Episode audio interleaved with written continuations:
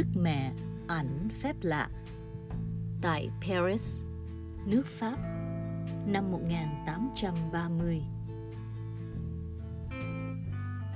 Nước Pháp từng được mệnh danh là trưởng nữ giáo hội Công giáo vì có lịch sử gốc rễ đức tin Công giáo sâu đậm. Nhưng nước Pháp trải qua nhiều biến cố vĩ đại, nhiều giai đoạn thăng trầm, biến cố lớn lao về chính trị, về đạo đức luân lý, suy thoái đức tin. Một trong những thời kỳ khủng hoảng lớn nhất của Pháp là thời kỳ năm một nghìn bảy trăm tám mươi chín đến năm một nghìn tám trăm ba mươi và về sau. Tại đây, Mẹ Maria đã hiện ra để báo trước những biến cố sắp xảy ra và để đưa con cái mẹ về với Chúa, về với đức tin. Người được Mẹ Maria chọn làm thông tín viên cho mẹ trong biến cố này là một đệ tử tại tu viện các nữ tu bác ái Thánh Vincent de Paul ở phố Bắc Paris. Tên chị là Catherine Labouré. Chị Catherine Labouré sinh ngày hai tháng năm năm một nghìn tám trăm lẻ sáu tại làng nhỏ Family Mutier, Pháp Quốc. Cha của chị là một nông gia, đã từng theo học lên chức linh mục, nhưng ông hồi tục vì ghét các cơ cấu của giáo hội. Mẹ của Catherine chết khi chị mới chín hoặc mười tuổi. Catherine thất học và bướng bỉnh. Mãi tới tuổi hai mươi bốn, chị mới bất đắc dĩ được nhận vào tập tu tại dòng nữ bác ái Vinh Sơn ở phố Bắc Paris. Thời gian tập luyện này, chị được trao cho nhiệm vụ lau nhà. Ngay trong thời gian đầu tại nhà dòng này, chị được ban những ơn lạ lùng, nhưng chị không thể giữ kín được mà nói cho các chị em khác biết, nên cha giải tội phải nói với chị rằng: "Này, chị ở đệ tử viện để học phục vụ người nghèo khó, chứ không phải để mộng mơ." Đêm mười tám tháng bảy năm một nghìn tám trăm ba mươi, áp lễ Thánh Vincent de Paul, chị Catherine đi ngủ. Chị tin rằng Thánh Quan Thầy sẽ giúp chị đạt được ước nguyện cao vời là được thấy Đức Mẹ. Khoảng mười một giờ ba mươi khuya, chị Catherine bị đánh thức dậy. Nghe có tiếng gọi tên chị ba lần.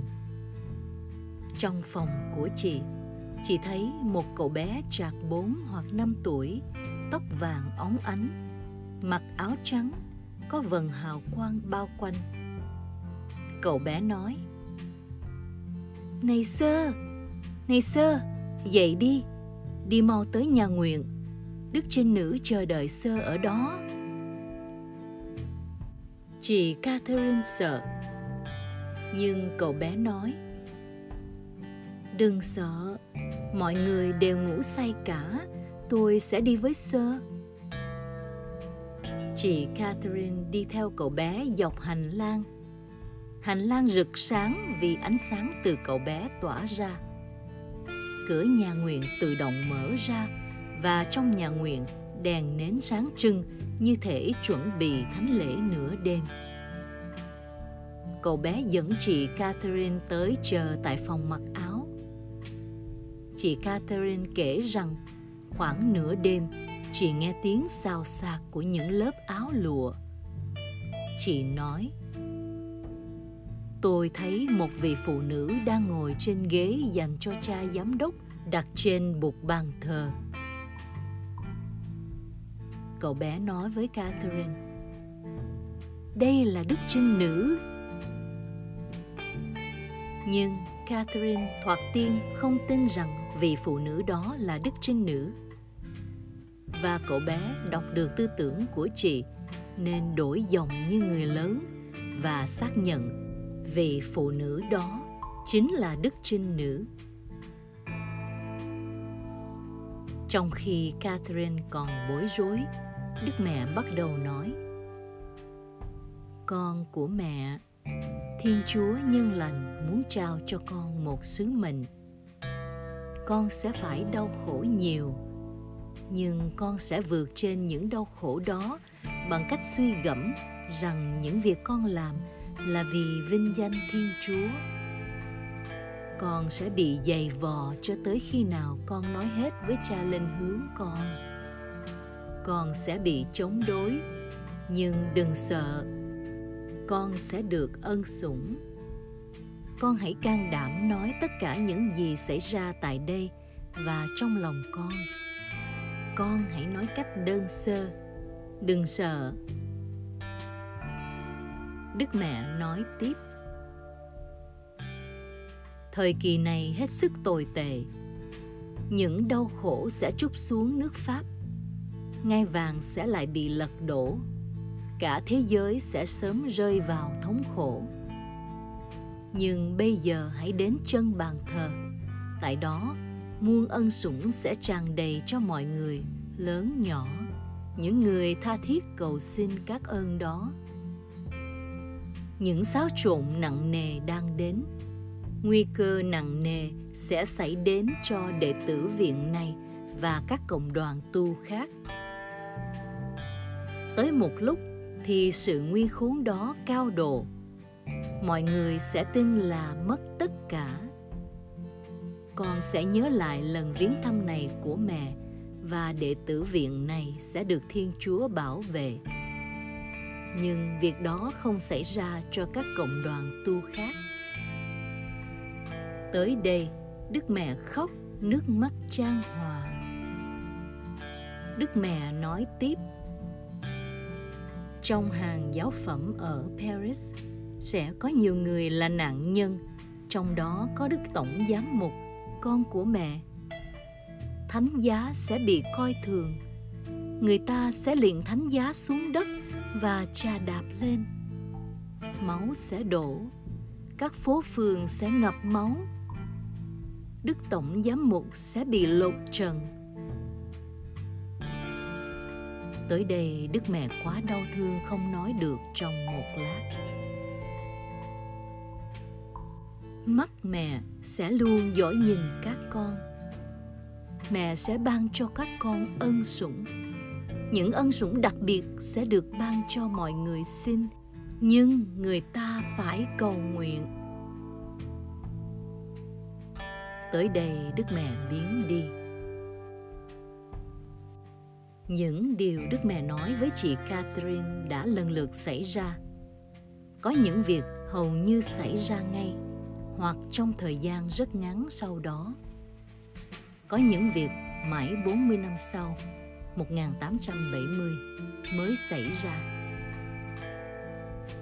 Đức Mẹ nói trong đêm mười tám và mười chín tháng bảy năm một nghìn tám trăm ba mươi rằng ngai vàng sẽ lại bị lật đổ. Xảy ra tám ngày sau, khi vua Charles thứ mười bị lật đổ vào ngày hai mươi sáu đến hai mươi tám tháng bảy năm một nghìn tám trăm ba mươi, trong ba ngày vinh quang được mệnh danh là cuộc cách mạng tháng bảy năm một nghìn tám trăm ba mươi. Lời tiên báo, những xáo trộn lớn xảy ra khi đường phố Paris bị cản. Những cuộc náo loạn bùng nổ khắp Paris và nhiều nơi khác. Nhiều người bị giết. Những quân cướp xông vào các thánh đường. Tường chịu nạn bị gỡ ra, bẻ gãy, bị chà đạp và tiểu tiện vào. Đức Tổng Giám Mục bị đánh đập, bị lột trần, chỉ còn quần lót, và hai lần ngài phải chạy trốn để giữ mạng sống. Đệ tử viện nữ tử bác ái trên đường Bác bị vây và phóng hỏa nhưng được bình an, trong khi các nhà dòng khác bị đốt cháy hoặc phá sập. Lời mẹ Maria cảnh cáo về những xáo trộn trầm trọng còn xảy ra trong thời cách mạng năm một nghìn tám trăm bốn mươi tám. Trong thời gian này, Đức Tổng Giám Mục Afre bị bắn chết. Năm một nghìn tám trăm bảy mươi, thánh giá lại bị chà đạp, và Đức Giám Mục Darboy, Tổng Giám Mục Paris thời đó bị ám sát ngay lúc khởi đầu cuộc chiến Pháp-Phổ. Bốn tháng sau, ngày mười tám tháng bảy năm một nghìn tám trăm ba mươi, Đức Mẹ hiện ra nhưng khác với lần trước. Sau đây là lời chị Catherine kể lại.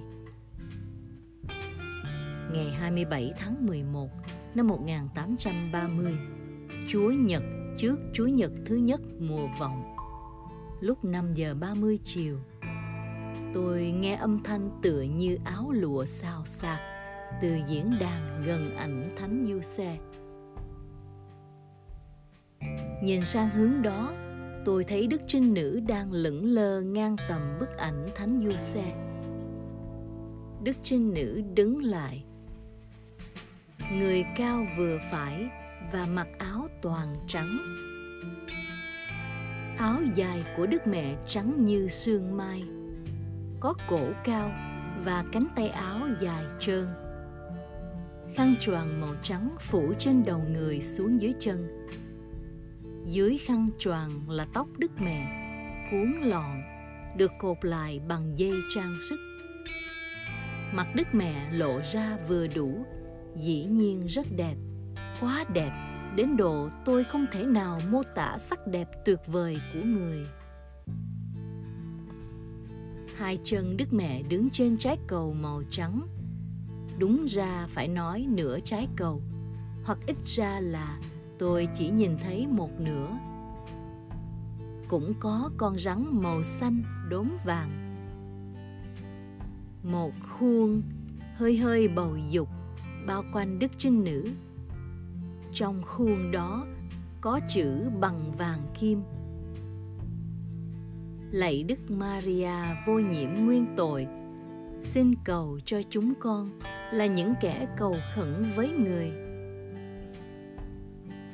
Dòng chữ này chạy nửa vòng khuôn bầu dục, bắt đầu từ ngang bàn tay phải, vòng trên đầu và chấm dứt ở ngang bàn tay trái của Đức Trinh Nữ. Hai bàn tay Đức Mẹ lúc này đưa lên ngang trong tư thế tựa như đang hiến dâng lên Thiên Chúa trái cầu nhỏ bằng vàng, tiêu biểu cho thế giới.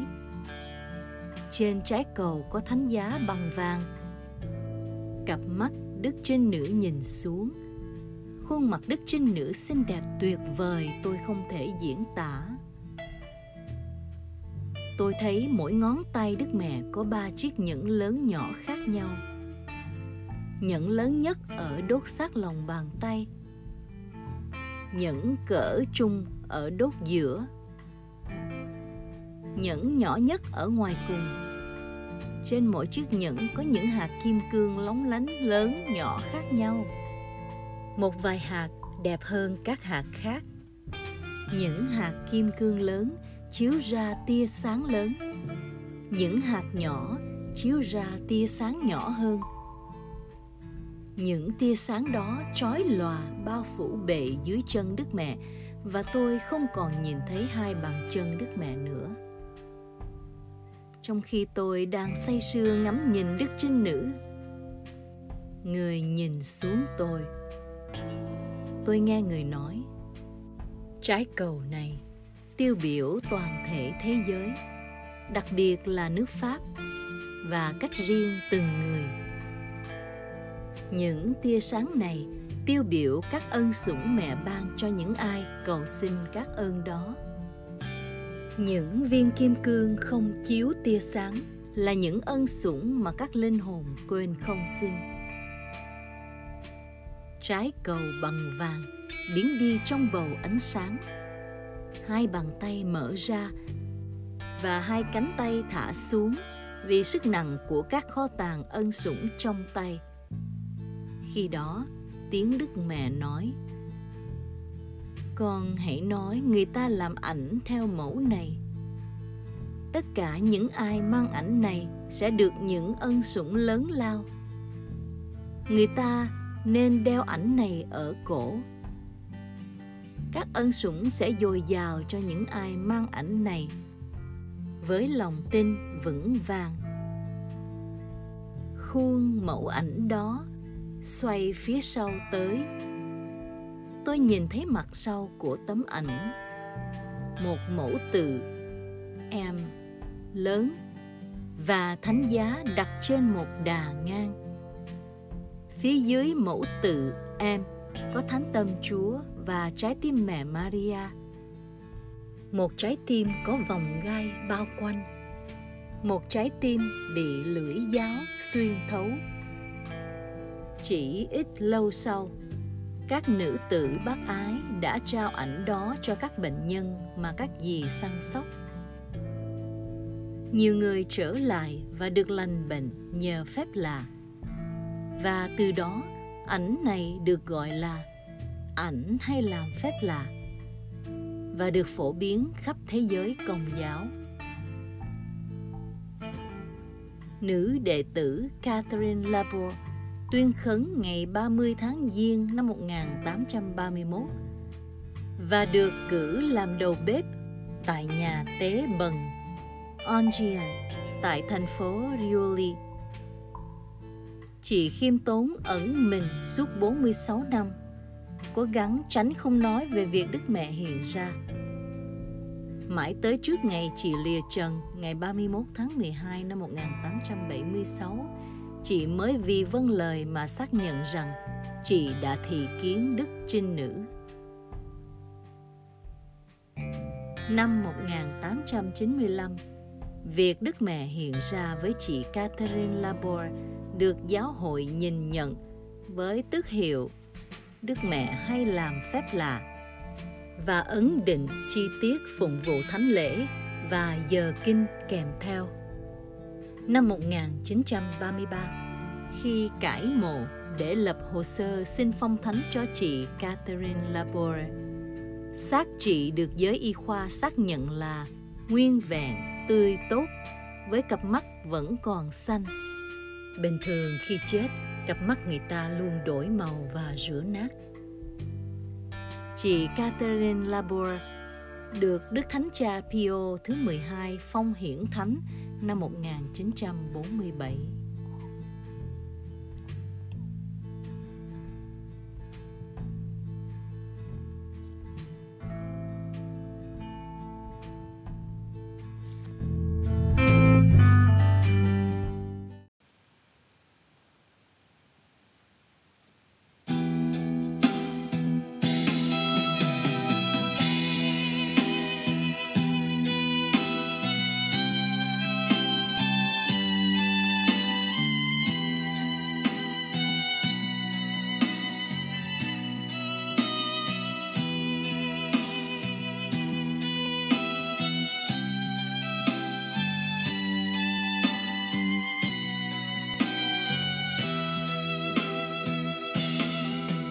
Mẹ ơi, mẹ có thấu tiếng khóc than của bao linh hồn trong nơi luyện hình.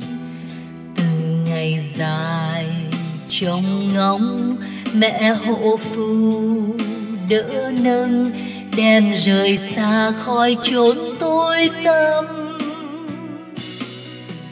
Mẹ ơi, mẹ có thấu tiếng khấn van con đang khẩn cầu cho bao linh hồn. Dù một ngày phiêu lãng và chiều về, bỗng nghe tâm hồn thống hối bao lỗi lầm.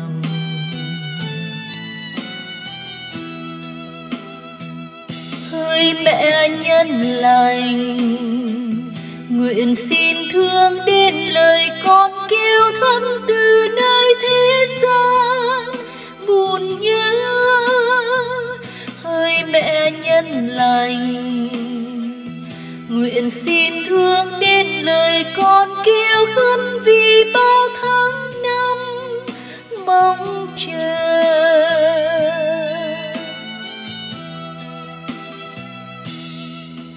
Mẹ ơi, mẹ có thấu những đớn đau của bao linh hồn trong nơi luyện hình. vì tội tình lầm lỡ mà đành chịu lãng quên trong vực sâu xa cách thánh nhà. Này con xin dâng hết những hy sinh của bao tháng ngày trên nơi dương trần, nhờ thập tự con Chúa đã một lần đóng đinh, xin tẩy xóa hết bao tội tình.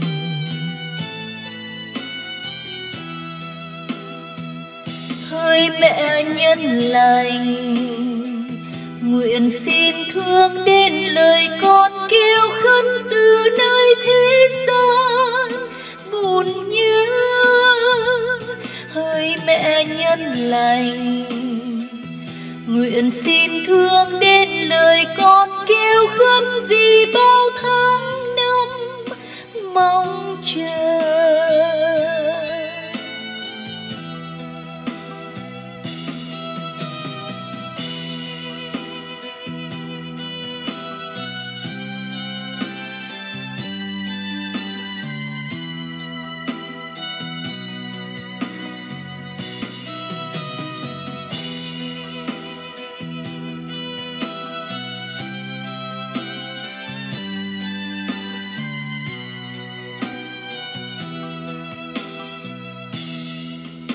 Mẹ ơi, mẹ có thấu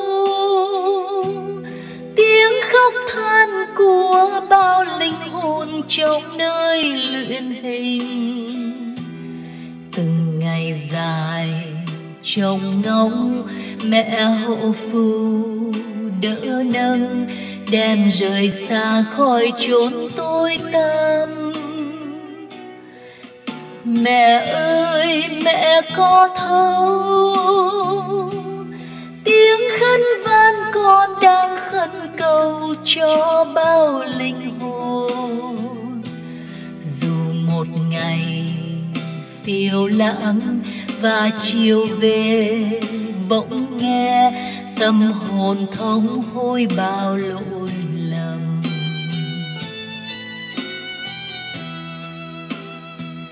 Hỡi mẹ nhân lành, nguyện xin thương đến lời con kêu khấn từ nơi thế gian buồn nhớ. Hỡi mẹ nhân lành, nguyện xin thương đến lời con kêu khấn vì bao tháng năm mong chờ. Hỡi mẹ nhân lành, nguyện xin thương đến lời con kêu khấn từ nơi thế gian buồn nhớ. Hỡi mẹ nhân lành, nguyện xin thương đến lời con kêu khấn vì bao tháng năm mong chờ.